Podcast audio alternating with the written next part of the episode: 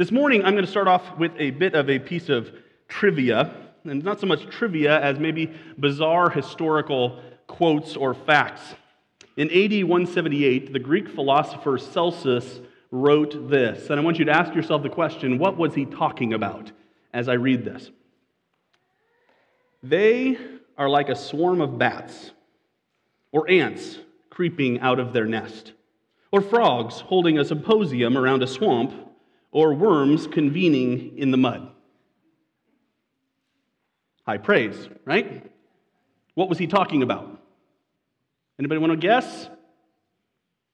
Let me read the rest of the quote for you to give you a little context. Let no cultured person draw near, none wise and none sensible. For all that kind of thing we count evil. But if any man is ignorant, if any man is wanting in sense and culture, if anybody is a fool, let him come boldly to become a Christian. We see them in their own houses, wool dresses, cobblers, the worst, the vulgarest, the most uneducated persons. They are like a swarm of bats or ants creeping out of their nest, or frogs holding a symposium around a swamp, or worms convening in the mud. He's talking about Christians, those that claim the name of Christ. And how do you respond to this? Does it frustrate you? Does it make you angry? Does it make you irritated? Do you find that what he's saying is unfair? This is the way the world of Paul's day viewed Christians. And in some ways, this is the way the world of our day views Christians as well. Those people that are out of touch, those people that don't really understand modern, sophisticated society and culture, those people that live by an antiquated 2,000-year-old book. And yet, if we find ourselves frustrated by the insignificance that the world gives us as Christians, the text in 1 Corinthians this morning is exactly for us. Paul's words to this church in Corinth are for us this morning. Look in your Bibles. We're going to read 1 Corinthians verse 26 through chapter 2, verse 5. Paul writes this, "For consider your calling, brothers. Not many of you were wise according to worldly standards. Not many were powerful. Not many were of noble birth. But God chose what is foolish in the world to shame the wise. God chose what is weak in the world to shame the strong. God chose what is low and despised in the world, even things that are not, to bring to nothing things that are, so that no human being might boast in the presence of God. And because of him, you are in Christ, who became to us wisdom from God, righteousness and sanctification and redemption, so that as it is written, let the one who boasts, boast in the Lord. And I, when I came to you, brothers, did not come proclaiming to you the testimony of God with lofty speech or wisdom, for I decided to know nothing among you except Jesus Christ and him crucified. And I was with you in weakness and in fear and much trembling, and my speech and my message were not in plausible words of wisdom, but in demonstration of the Spirit and of power, so that your faith might not rest in the wisdom of men, but in the power of God." Let's pray.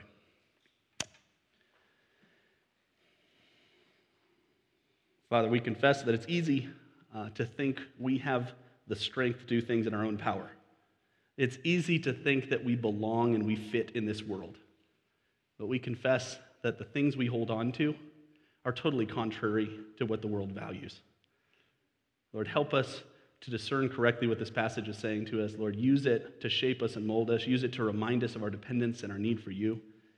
I just think of those words that we just sang, hallelujah, all we have is Christ. Lord, we proclaim that today. You are all we have. And we need you here this morning as much as we've ever needed you. We need you to help us understand this passage. Lord, so speak through me. Use my words in the lives of your people for your glory. We pray in Jesus' name. Amen. Well, if you were with us last week, then you know how we saw every believer is called to simply, expectantly, and dependently preach the gospel of Jesus Christ to a lost and dying world. And Paul established, you'll recall from last week, that the message rather than the messenger is the priority. This week in this text, he elaborates on why that principle is so critical, why that is so important for us as believers. And as such, I've entitled this week's message, Arrogance Undermined. Arrogance Undermined. We're going to look through this section and we're going to see three things that undermine our superiority and our arrogance, our pride as Christians. First, we're going to see that human arrogance dies when we consider our calling. Verses 26 through 29 of chapter 1. Human arrogance dies when we consider our calling. Then we'll see that human arrogance dies when we remember our Redeemer. When we remember our Redeemer in verse 30 and 31. And then lastly, Paul turns the focus back onto himself in chapter 2, and we learn that human arrogance dies when we prioritize God's power. When we consider our calling, when we remember our Redeemer, and when we prioritize God's power. And Paul starts off here not pulling any punches. He goes right after their self-reliance and their arrogance as Christians, and we consider our calling. Look at verse 26. He says, "For consider your calling, brothers." This term, consider, means literally to look, to reveal, to see. Examine it for what it is as if it was illuminated for you. Consider the state in which you were when you were called to Christ. And note here, he calls them brothers again. Again, Paul is not sitting on his high horse speaking down to this Corinthian church. He's saying, you are brothers, we're all in this together. But he says, consider your calling, consider our calling. And then he speaks to what they were when they were called into the church, when they were called into faith with Christ. He says, not many of you were wise. Not many of you were wise. Not many were powerful. Not many were of noble birth. Now imagine for a moment sitting in this church as this letter is being read aloud. It's like, well, yeah, maybe that's true, Paul, but you didn't have to say it so that it would end up in the Bible and people would be reading about it for thousands of years. He says, not many of you were wise. By worldly standards, not many of you possessed a lot of human knowledge or intelligence. You weren't these amazing philosophical minds that astounded the Greek world of your day. He says, not many of you were powerful. Now, this term specifically conveys the idea of influence and political power, political change, the ability to change the world and influence the direction of the culture. He says, not many of you were powerful. Not many of you had influence and power to direct what your culture was doing and where it was going. Not many of you were of noble birth, or not many of you were significant in society. Not many of you were the ones that people looked to as the movers and shakers in your culture. This isn't shocking if we recognize that the vast majority of the church was likely slaves. Remember, nearly half the population of Corinth was slaves, and most of the church would have been slaves in this day. But Paul isn't putting them in their place exactly. He's not trying to make them feel shame. He's actually presenting these things as a good thing. Did you pick up on that? He says, not many of you were powerful, not many of you were wise, not many of you were strong or of noble birth, but God. We could fill a book with the things we read in the New Testament, but God, right? He says, but God, look at verse 27, but God chose what is foolish in the world to shame the wise. God chose what is weak in the world to shame the strong. God chose what is low and despised in the world, even things that are not, to bring to nothing things that are. He says, you didn't come from an incredible place. You weren't the movers and shakers in your society, and that is precisely why God chose you. You were foolish. You were weak. You were not of noble birth. But God chose you to shame the wise.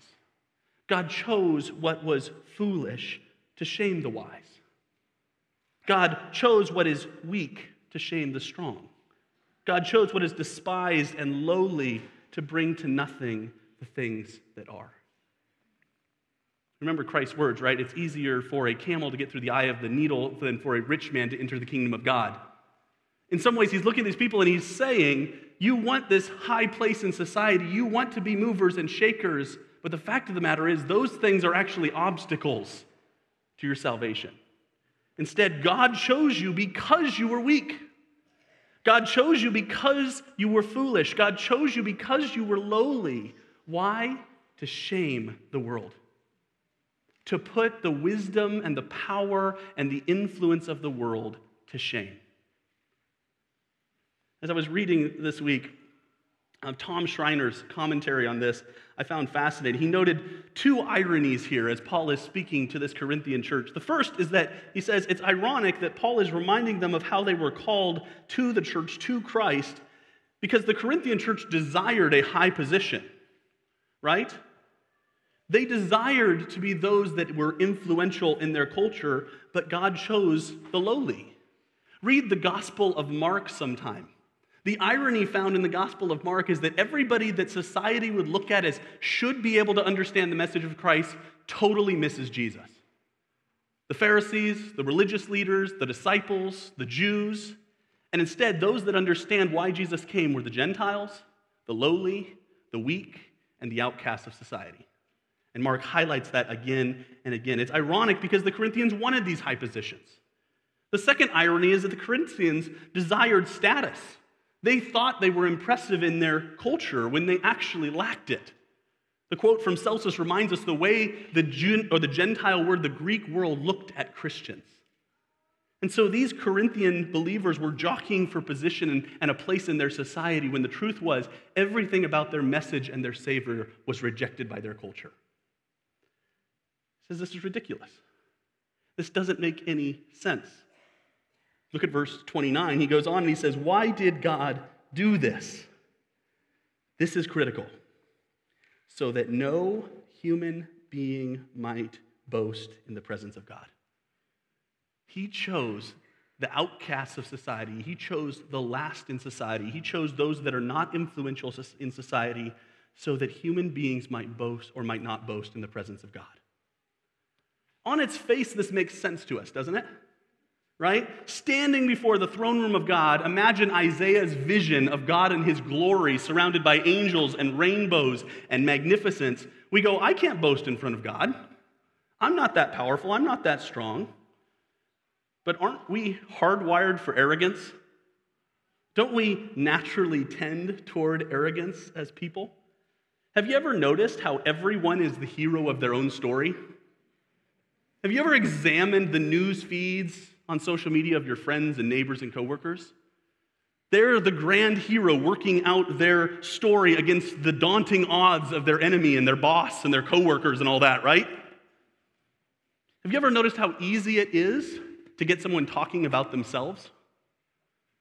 To get someone sharing about their story and what they think is important and valuable?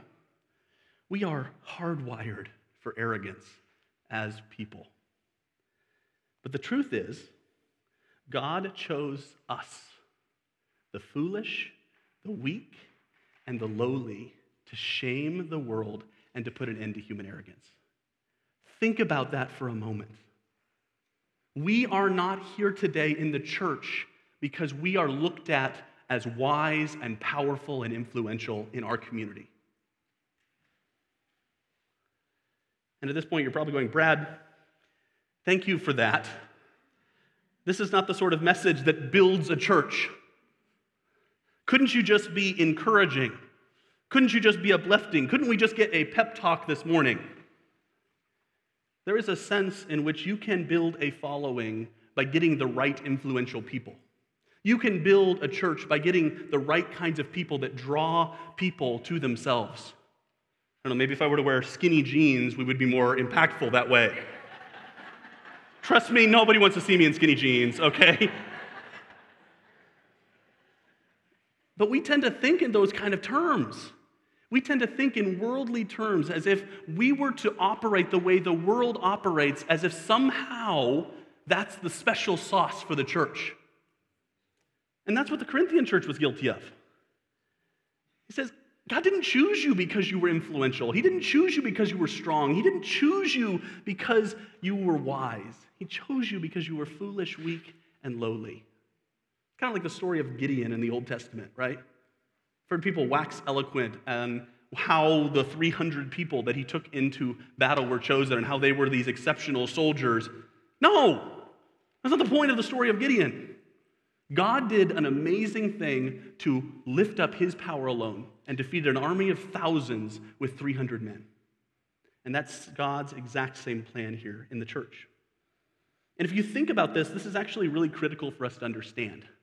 It's not a message of self-positivity. But have you ever been humbled in a significant way in your life? Have you ever found yourself in a situation where you thought you were pretty impressive, where you thought you were in pretty good shape, and all of a sudden the ground was pulled out from underneath you and you realized just how small you were? Maybe it was a work experience, or maybe it was you played a sport in high school and got to the college level and realized, wow, I'm not nearly as good at this as I thought I was. The reality is that possessing an attitude of inadequacy makes you aware of your spiritual need. This church was so impressed with their own abilities. They were so impressed with their leaders. They were so impressed with their skills and their talents and their position in the world that Paul has to remind them that in order for God to use them, he had to first show them that they were inadequate. And Paul isn't trying to be cruel here. He's not trying to destroy their self-confidence. What Paul is trying to do is he's trying to ground their confidence in something real, something better than their own abilities.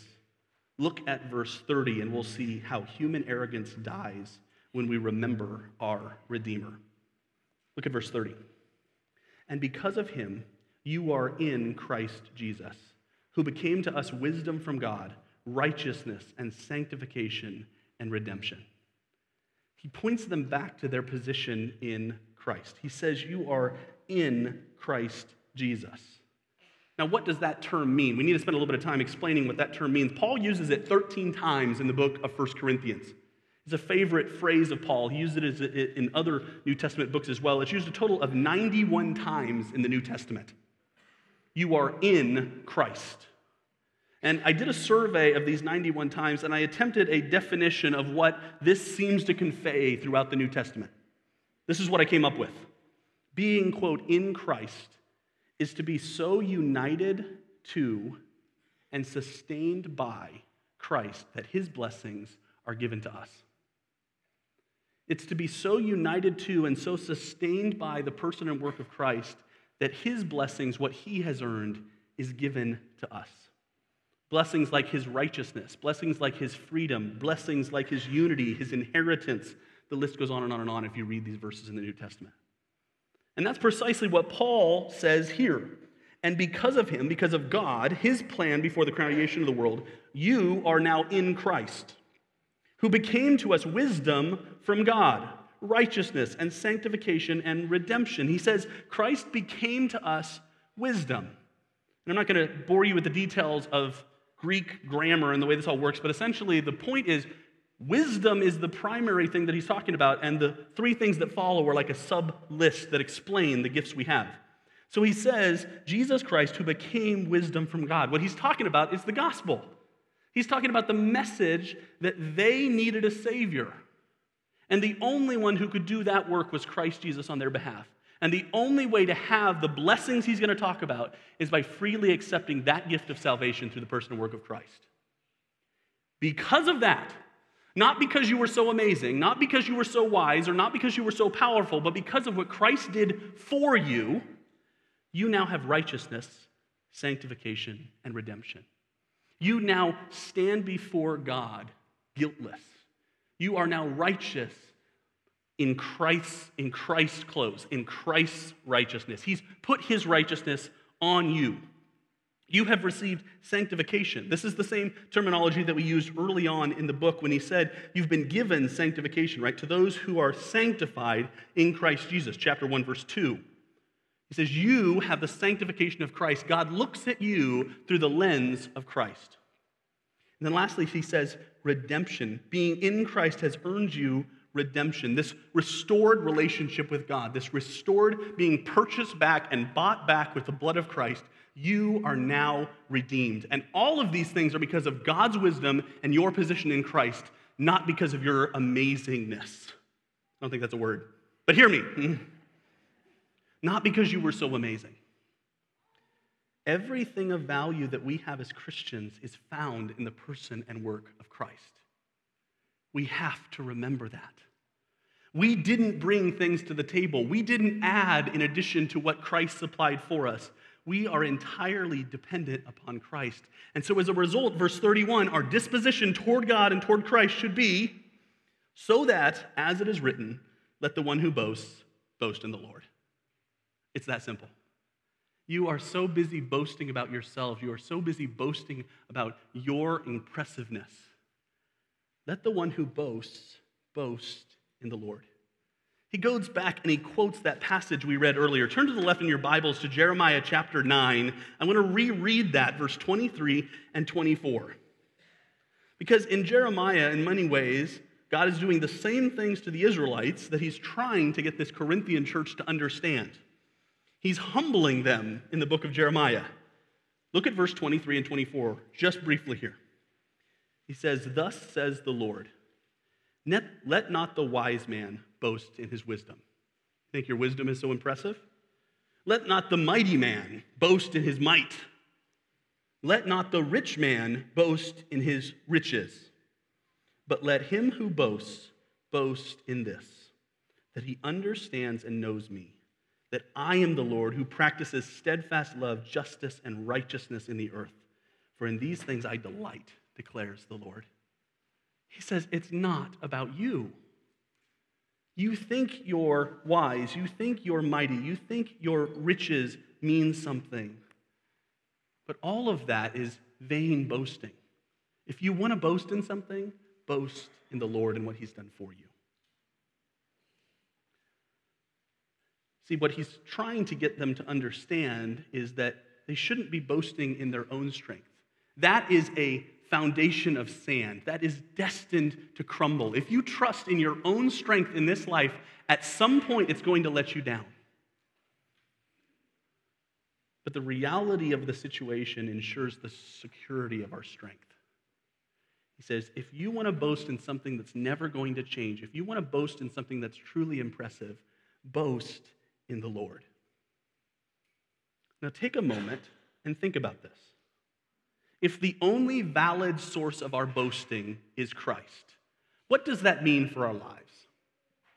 Think about your own life. Think about your own walk. How much of your time is spent talking about yourself, and how much of your time is spent celebrating Christ's work in you? Think about it for a moment. I don't mean to just pick on social media, but the truth is, it's a pretty good indicator of what's important to us, isn't it? Social media is designed to make you narcissistic. It's designed to make everything about you. The programming is out there. They will tell you that. Facebook and Twitter and all of them, they'll tell you that. It's designed to make you focus more on yourself. It's designed to feed that natural human arrogance that we all suffer from. If the only valid source of our boasting is Christ, what do we spend our time talking about? What do we spend our time excited about? What do we boast in? Ourselves or our Savior? The truth of the matter is Christ changes lives, not men. Christ changes lives, not men. He's trying to help the Corinthian church understand this because they had become infatuated with themselves. And so he has to first humble them by saying, think about what you were called out of. Think about who you were when you were called to Christ. Think about your Redeemer and what he has earned for you, not what you've earned for yourselves. And then he brings it full circle, and he says, just in case you think I'm just preaching to you, let me tell you a little bit about myself. And we learn that human arrogance dies when we prioritize God's power. Look at verse 1 and 2. I love Paul's introduction here. This is not the way you would introduce a conference speaker, by the way. This is Paul's self-introduction to just impress the Corinthians. "And I, when I came to you, brothers, did not come proclaiming to you the testimony of God with lofty speech or wisdom. For I decided to know nothing among you except Jesus Christ and him crucified." Think about that. If I were to introduce a guest speaker, if I were to go to a conference and try to get business leaders to listen to this impressive businessman, and I would say, look, this guy is so impressive, he knows nothing except Christ. He doesn't have lofty speech or any real wisdom to add, he just has Christ. I'm sure they would be packing out the auditoriums to listen to somebody like that, right? But this is how Paul introduces himself. He says, I'm a foolish preacher. I came to you, brothers. He says, I'm right there with you. I'm a brother in Christ. When I came to you, I didn't proclaim with lofty speech and wisdom. He points them back to Acts 18 that we read at the beginning of our series, and he says, think about your initial calling. I was called out of nothing just like you were. In fact, in some ways, I am the worst of all sinners, right? That's the way Paul refers to himself, because he was persecuting the church. But he said, I wasn't impressive. I was a foolish preacher with a foolish message. I didn't proclaim to you with lofty speech and wisdom. That's exactly what we talked about last week. I just proclaimed the gospel, Jesus Christ and him crucified. Right? We need this reminder that salvation is through the simple gospel preaching. The church's priority is simple gospel preaching because salvation comes through simple gospel preaching. Whereas one individual that I was interacting with on this text coming up to this Sunday put it, the church isn't meant to provide a platform for political opinion or for public opinion, but rather simply to preach the word. Think about that. The church isn't meant to provide a platform for public opinion, but rather to simply preach the word. There's a lot of things that I could get up here and I could tell you. I have a lot of opinions on a lot of subjects. You have a lot of opinions on a lot of subjects. But the priority of our preaching, the priority of our church is the word of God and the gospel of Jesus Christ, because that is all we have of value. We could espouse our opinions and we could espouse all of the impressive things that we think we know, and to the world it's just going to look like foolishness. We preach Christ. That's exactly what we talked about last week. And then he circles back around to remind them of himself. Again, think of this as the introduction to the conference speaker. And I was with you in weakness and in fear and much trembling. I want to really impress you with this speaker, guys. He's weak and he's fearful and he trembles when he's speaking. Right? These are not things the world values. He says, I was with you. I love this. I was with you. I was right in this with you. I'm no different. I'm not special. I was with you in weakness, in fear, in much trembling. I love this. I resemble this remark. I am terrified of public speaking. You may not realize this, but I hate public speaking.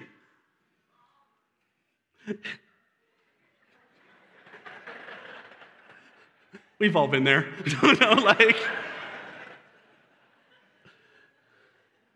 I check my phone 3 or 4 times because I'm like really crazy about it, right? But he says, I was with you in weakness. I was with you in fear. I was with you with much trembling. The reality is, if someone gets up here to share the word of God and they are not intimidated by the task, they have no desire to, or they have no right to be up here. If any of us claim to profess the gospel and the word of God without the power and the influence of the Spirit, we are in bad trouble. So Paul says, I was weak. I was fearful. I was trembling. There was nothing special about me. I was just the delivery for God. He describes his speaking as not plausible words of wisdom, but demonstrations of the Spirit and of power. I love this. Demonstrations of the Spirit and power, rather than these wise words that the Greeks would have valued. Remember, Greeks want wisdom. He says, I came in a demonstration of the Spirit and of power. Now, some argue looking at this passage, this is talking about supernatural miracles, but I think that's really missing Paul's point. Remember, he looked back early and he says, the Jews demanded a sign. That's not what he's talking about here. Instead, he's talking about the supernatural power to change a heart and to change a life. The incredible reality of this simple message transforming the hearts, minds, and souls of those that hear it. See, we long for amazing. We want supernatural. We want astounding things. We want powerful preachers and things that shock and awe us, and we miss the real miracle of Christ changing a heart and a life. One of the commentaries I was reading it this week by William Barclay, he told a story that he had been told. It goes something like this. He says, a man who had been a reprobate and a drunkard was captured by Christ. His workmates used to try and shake him and say, surely a sensible man like you cannot believe in the miracles that the Bible tells about.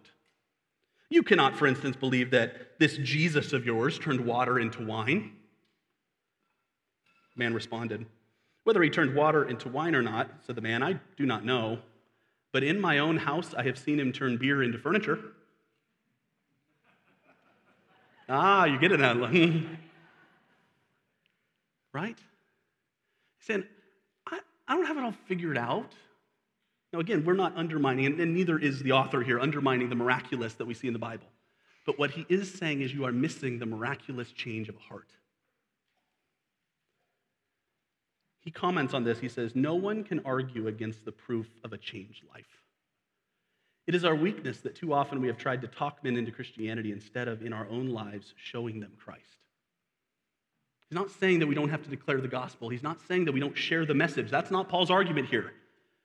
But what he's saying is the power of the Spirit is demonstrated in the change of a heart. Do we display that to a watching world, or do we try to awe them with our eloquence? And it all comes to a point here in verse 5. God's purpose for sending this preacher with this message to this people is so that your faith might not rest in the wisdom of men, but in the power of God. Your faith is resting in your own strength right now. Your faith should be resting in the power of God. Your faith needs to be in God, not men. Which brings us to our key point for this week, the message that I think we all need to remember and take away from this text. God undermines human arrogance by calling the lowly, redeeming them completely, and using them powerfully. Think about that. God does not call the high and mighty. He does not call those that are the movers and shakers in society. He calls those that are lowly, and he transforms and he changes their hearts to redeem them completely. And then he sends them out as weak vessels to do mighty work in his world. Not in their own strength. Not in their own power, not in their own arrogance and ability. Follow Paul's logic here. God sent what the world sees as a foolish preacher with a foolish message to a foolish people, and it was successful. God sent a foolish preacher with a foolish message to a foolish people, and still it was successful. It took the world by storm. That is the God we serve. Let him who boasts, boast in the Lord. If you are infatuated with your own ability and your own things, boast in the Lord. He said it's not about us. Corinthian church, it's not about you. All of these battles and all of these fights that you're experiencing in your church are because you're not looking to who it's really about. Look at the God you serve. And if that is true, where is there any glory or any boasting left for any of us? We can't boast in our wisdom. It's just foolishness. We can't boast in our strength. It's really weakness. We can't boast in our position. We have none. We can't boast in our leaders. They're nothing special. We can't boast in our speech. It's simple. We can't boast in our salvation. We didn't earn it. We can't boast in our faith. We didn't supply it. We can only boast in our Savior. That's what he's trying to get them to understand. Let he who boasts, boast in the Lord. I love the way that John MacArthur puts this. He says, God's wisdom is a kind of paradox. In human thinking, strength is strength. Weakness is weakness. Intelligence is intelligence. But in God's economy, some of the seemingly strongest things are the weakest. Some of the seemingly weakest things are the strongest. And some of the seemingly wisest things are the most foolish. The paradox is not by accident, but by God's design. Weakness and insufficiency are the climate in which God's strength is made manifest. Think about that. Weakness and insufficiency are the climate in which God's strength is made manifest. We are infatuated with strength and wisdom and power and influence and those that seem to be movers and shakers in the world. And he looks at this church and he says, weakness and insufficiency are the climate in which God's strength is made manifest. You want to do great things for God, you must first recognize that you have no ability to do that in your own strength. If you would be used by God, you must first recognize that you are not up to the task. And this is where it gets a bit personal. Because what God's broken church needed most was to be broken of their human self-reliance.